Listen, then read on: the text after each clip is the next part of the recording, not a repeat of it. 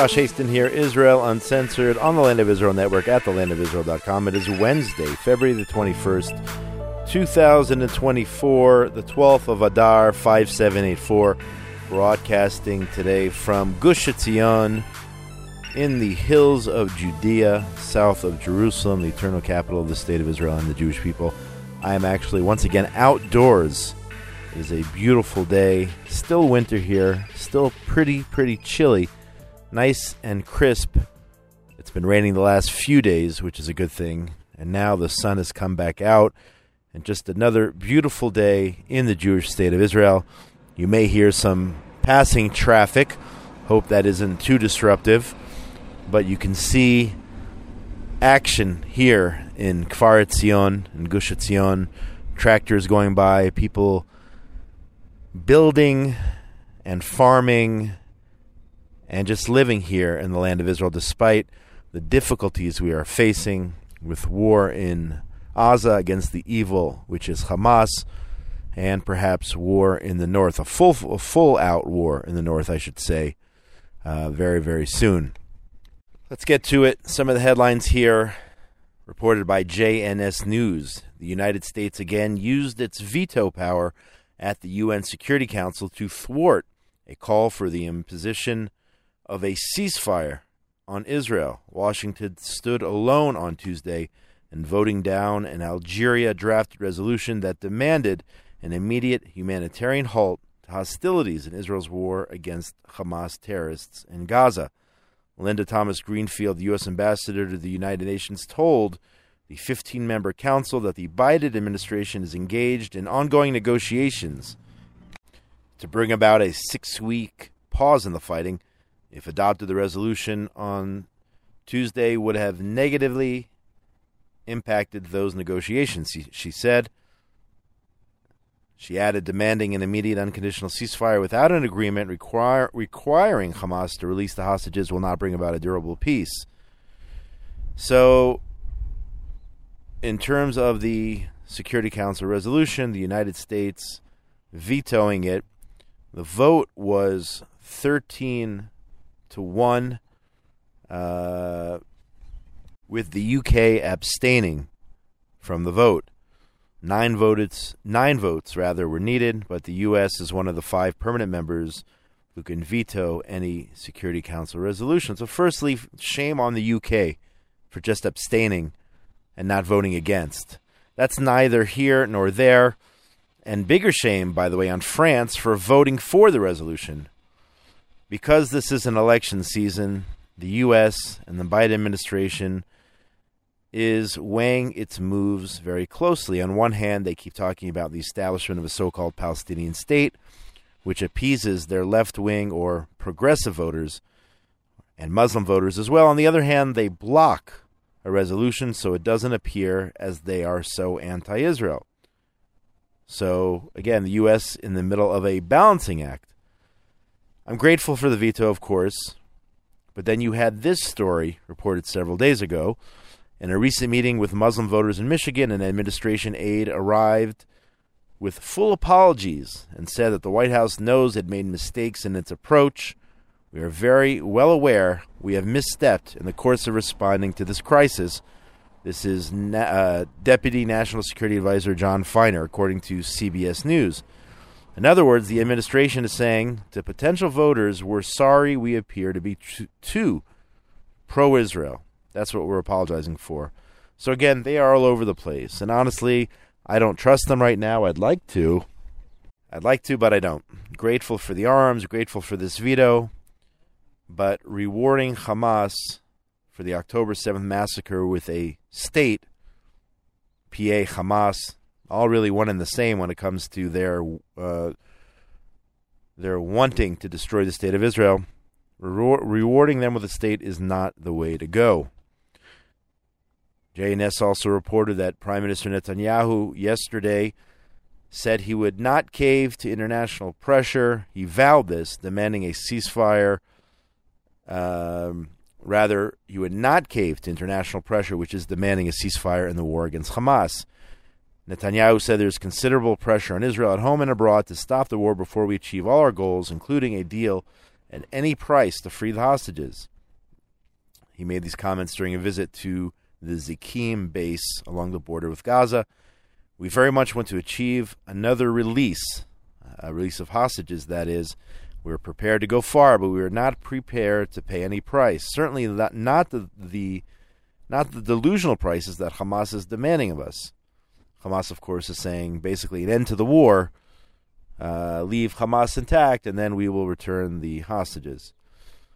Netanyahu reiter- reiter- sorry, Netanyahu reiterated his commitment to continue prosecuting the war until Israel achieves its goals. Three goals eliminating Hamas, releasing all the hostages, and ensuring that Gaza never again constitutes a threat to Israel. So, not much has changed, which is good. I should, I should say nothing has changed yet. And I say yet because I'm nervous, but so far the Prime Minister is sticking to his guns and not calling off the war for a bad deal, which would leave Hamas in power. Of course, we want our hostages back, and that's why I say Hamas release the hostages. That should be the mantra of this. And the way to make that happen is to bomb them into submission where they realize they have had enough. And I hope and pray we'll, we will get there. Hamas will say we have had enough. Pressure from other Gazans who are also not our friends and the vast majority not civilians. I saw the video uh, the other day of the Bibas family who were alive when they went into captivity into Gaza, separated. Uh, the father separated from the mother and the two young children, including a baby, a four year old and a baby. And they were essentially paraded in the streets of Khan Yunis, and of course, nobody did anything. Nobody stopped it. Nobody made a phone call. Nobody did anything for the Bibas family. So, civilians in Gaza, uh, not many, if at all. But again, I hope and I pray we get to a point where Hamas submits. And that does involve, it does, yes, it does involve a military operation in Rafiah and Rafah, the last stronghold of Hamas regardless of the international community, what the international community says, or the UN, or Biden, or anyone else. We have to win this war, and failure is not an option. Switching gears here, JNS reported that Israeli flagship carrier El Al announced on Tuesday the gifting of free airline tickets to Europe to IDF soldiers who have served in the ongoing war against Hamas they said, as a company that enlisted in the national effort at the very beginning of the war, we feel it is our obligation to give back to those who contributed to the country and defense during this period. This was a statement by El Al. Soldiers are eligible for the free ticket if they had uh, more than 30 days of active service since October 7th, since the massacre, and our members or will join the Matmid Frequent Flyer Club. Also, by the way, if you saw this or not, um, very powerful ad, an El Al ad that came out uh, just uh, a day or two ago, where you had Israelis trekking somewhere, who knows, perhaps in the Far East, and all of a sudden their phones go crazy, notifying them that uh, Israel's at war. And these Israelis uh, essentially are stranded wherever they are in this far out country. There are no flights to Israel. None of the other airlines are flying, and all of a sudden they see an El Al plane, and El Al takes them back home to Israel, where they change into their IDF uniforms and carry out their military service before uh, once again getting on El Al and flying and resuming their trek. Um, and that happened a lot, you know, post army, post army uh, soldiers who are at this point who were at that point civilians uh, from all over the world finding ways to get back home to Israel to proudly serve and defend our country from the evil which is which is Hamas. So a very powerful ad by El Al. Also in the airline industry, uh, the Director General of Israel's Tourism Ministry on Tuesday called on U.S. companies to restore flights to the Jewish state despite the ongoing war against Hamas. In case you're not aware, El Al Arkia Airlines, and a few others. I think Ethiopian Air, um, the airlines uh, to the UAE, UAE, and few others are flying, but the majority of them, the airlines from the U.S., Delta, American, United, are still not flying. According to a report, American Airlines will only resume flights uh, in October, a year after the beginning of the war. Delta is supposed to start sooner on April the 30th, and United Airlines flights to Israel reportedly remain suspended until, quote, conditions allow them to resume. Um, so that's the airlines, and of course, uh, many sectors very hard hit in Israel as a result, result of the war including tourism. Ask any tour guide how it's been. Okay, I know some guides ha- uh, are leaving the profession entirely. First, there was Corona, COVID, and just and just when things were getting back to uh, un- uh, quote unquote normal, the tourists once again stopped coming. One of the reasons is there there are no flights, or very few flights, but tourists uh, if you walk in the streets of Jerusalem, Tel Aviv, or whatnot, yes, we have missions to Israel right now, um, but it does not compare to the situation in terms of tourism just a year ago. The missions here in Israel, everyone, uh, by the way, wants to go to the south, and we can actually debate that. The last thing we want to see is the south turning into some kind of an amusement park or Disneyland or whatnot. But on the other hand, there are those out there coming on missions who want to who want to connect and want to show their support. But I think there has to be some kind of balance there. Again, I've been to the South in a professional capacity as a journalist, and on one hand, to see people visiting and supporting and crying with those who lost family members, I understand people want to give of themselves. On the other hand, just there's just something about bus after bus pulling into the Re'im forest, for example, uh, the site of the Nova Festival and massacre, it just doesn't sit well with me. Uh, I'd like to know your thoughts on this. Let me know by email, josh at thelandofisrael.com. Again, it's, it's a difficult call here, folks. It's really difficult. I'd love to know your thoughts on it. We want to respect those who were murdered and their families and their privacy also. Uh, people don't want necessarily tourists from abroad uh, traipsing through their communities in the South. But again, uh, there's also the issue of again all well intentioned. All uh, the issue of wanting to show support. I'd like to know your thoughts on that. Times of Israel reported today that three Arab gunmen were killed. Three Arab terrorists were killed, and 14 others other suspected terrorists detained by Israeli troops during a counterterrorism raid in the northern Shomron city of Jenin overnight, IDF forces said in a statement. The raid was carried out by various units of the IDF, along with border police officers. In addition to the killing of the gunmen and nabbing of the suspects, the IDF said troops also seized, seized weapons and located explosive devices planted under roads in Jenin. Um, there was also an airstrike carried out against a group of Arab gunmen who were shooting at the troops, according to the IDF. And what we have to remember here is that the war is not just in Gaza, and it's not just in the north, it's everywhere. It's in Jenin, it's in Jerusalem, throughout the country. Unfortunately, a terrorist murdered two Israelis, an Arab terrorist murdered two Israelis in a shooting attack at a bus stop at the Re'em junction on Friday. That's in the Shfela. That's about 40 minutes south of where I am here in Gush Etzion. In non-war times, this this would have been top story: a terrorist attack, two Israelis murdered. But now, during war, it almost barely made the news. But we can't, in my opinion, we can't just let events like this go. Two Israelis were murdered, four others were wounded, and thank God for an armed civilian, an Israeli civilian, more carnage was prevented.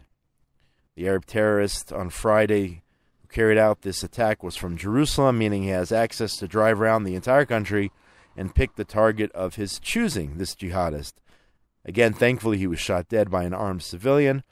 But with everything going on, my point is let's not forget about the daily war on other fronts, whether it's at the Re'em Junction, whether it's the rock throwing and firebomb attacks throughout Judea and Samaria. I saw just the other day a horrible, a horrible firebomb attack also in the northern Shomron the car, which was hit by this firebomb, was completely destroyed. And thank God, from what I know, there were no injuries or very minor injuries in this attack. But again, this is a daily, daily situation we're dealing with here in Israel. Obviously, we've been dealing with this for many, many years.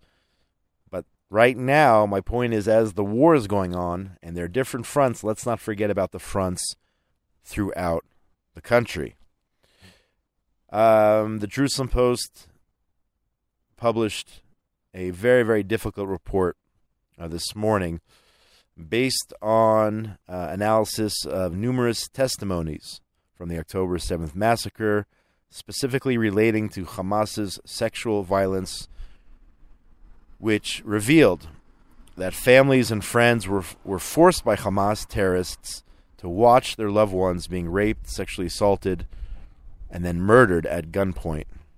Okay? They were forced to be raped. Um, forced rather to watch their loved ones be raped, and then many of these women were murdered. Very, very difficult, and I'm not going to read the, the whole report. Um, this was presented by the Association of Rape Crisis Centers in Israel, which analyzes confidential and public testimonies, eyewitness accounts, and interviews with victims, first responders, and witnesses. It was sent to decision makers in the UN to leave no room for denial or disregard. And again, I'm not reading the full details. Very, very graphic of the report, very tragic and very upsetting. What Hamas, the brutality of Hamas, what they did to our women on October the 7th. Very difficult reading, but just more and more proof of what Hamas did and how many how many in the world are silent? I mean, what is the UN going to do with this? I mean, they stayed silent. The UN Women's Committee, I think it was, stayed silent for 50 plus days and then issued a very meek response to what Hamas did in terms of the sexual violence carried out against Israeli Jewish women. Um, the world, again, very silent or in denial, publicly denying what happened. You have Holocaust deniers for many, many years now, and now you have October 7th deniers. Just go spend some time, if you can stomach it, on Twitter or X or whatever it's called, and you'll see how the Jew hating trash out there denies what Hamas did, even though Hamas filmed with GoPros exactly what they did. May God avenge all of the Jews harmed in any way by Hamas. May God avenge their blood. May God avenge those who were raped. May God avenge everyone affected by the brutality of the evil, which is Hamas. More proof that UNRWA is Hamas. Hashtag UNRWA is Hamas. If you're going to go on Twitter, go use that hashtag. UNRWA is Hamas. Uh, the Jewish press reported today that terrorist weapons have again been discovered in a, in a school run by UNRWA, the United Nations Relief and Works Agency, in Gaza, where children were learning in their classrooms. IDF announced last night, Tuesday night, the paratrooper brigade combat team found large quantities of weapons inside a building adjacent to a UN school during operations last week in Khan Yunis. The school had been used as a humanitarian shelter for Gaza's civilian residents. But what the soldiers found in the UN school that doubled as a shelter was anything but civilian in nature.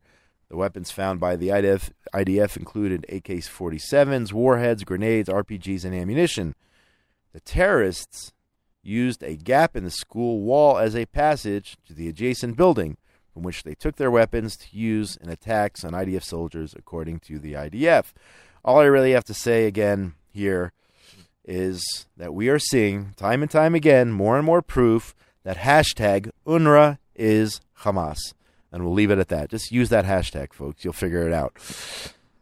Um, what else is going on here? Uh, also in uh, in Gaza, an Iranian-made weapon produced by Iran, the Islamic Republic, was identified in Gaza this past weekend, according to a video released by the IDF spokesman, posted on the IDF's Farsi account. IDF has a Farsi account on X. The weapon found was inscribed with Persian writing indicating its origin being from Iran. The finding of the weapon is significant as it can be used to provide evidence of Iran's involvement in the October 7th massacre in Israel. So again, more evidence of Iran's role in the October October 7th massacre, yet the world community is focused of course on Israel's just response. That is the crazy world we are living in now, folks. Um, our weekly uh, anti-Semitism report. This also by JNS. Amid a surge in Jew hatred in the UK, specifically at universities, the British government has announced plans to appoint a quote an expert advisor on anti Semitism in higher education. The UK higher education minister told the Telegraph about his deep concern over threats facing Jewish students. His name is Robert Halfon. He said, I'm deeply worried that some universities are not safe for Jewish students, he said, putting it mildly. Uh, the Community Security Trust organization reported a significant increase in anti Semitic incidents since Hamas's October 7th attack raising concerns about the about the uh, safety of Jewish students. So the question is, will an expert advisor stop anti-Semitism in the UK? I doubt it. I doubt it. I don't understand really what an what an expert on anti-Semitism is. Again, if you have seen images from the UK recently and the anti-Israel demonstrations in various towns, it looks more like uh, I don't know Baghdad or Beirut at times anti Semitism is rampant around the world. And I don't think some kind of so called expert is going to stop that. Maybe instead teach the Jews there how to defend themselves, teach these college kids how to defend themselves, how to fight back. Or, of course, there's the option of coming home to Israel, where defending ourselves is the name of the game each and every day. So, come home to Israel um, that is certainly a a valid option. Anyway, uh, I think that's going to do it for today. My name is Josh Hasten. This has been another edition of Israel Uncensored on the Land of Israel Network at thelandofisrael.com for Wednesday, February the 21st, 2024, the 12th of Adar Aleph, the first Adar. I don't know, I don't know if I mentioned that before. 5784. Let us continue to pray for the welfare of our soldiers and all the civilians here in the state of Israel, those who were injured. Let's pray for their complete and full recovery. Let's also pray for the hostages and call on Hamas, excuse me, to release the hostages. Hamas should release the hostages. And how is that done? That is done through Israel pressuring Hamas to release the hostages. That, in my opinion, is the way forward. They should all be released immediately today, be brought home to their families. And we must continue to pressure Hamas to release them. They don't subscribe and don't recognize weakness or begging or pleading. We must demand, demand that Hamas release the hostages. That's the way it has to be done. Get in touch with me during the week, josh at thelandofisrael.com, on Facebook, on Instagram, on Twitter, on LinkedIn. That's how you can reach me. Shout out to Ben Bresky, engineer extraordinaire, Tabitha Epstein, for everything she does behind the scenes here at the Land of Israel Network. Get in touch with me again during the week, josh at thelandofisrael.com. Wishing everyone out there in the wonderful world of ours a wonderful, beautiful week, a safe week, a peaceful week, and all the best from Gush Etzion, from the hills of Judea, the heartland of the state of Israel, and the Jewish people just south of Jerusalem, our eternal capital. Have a great week, everybody.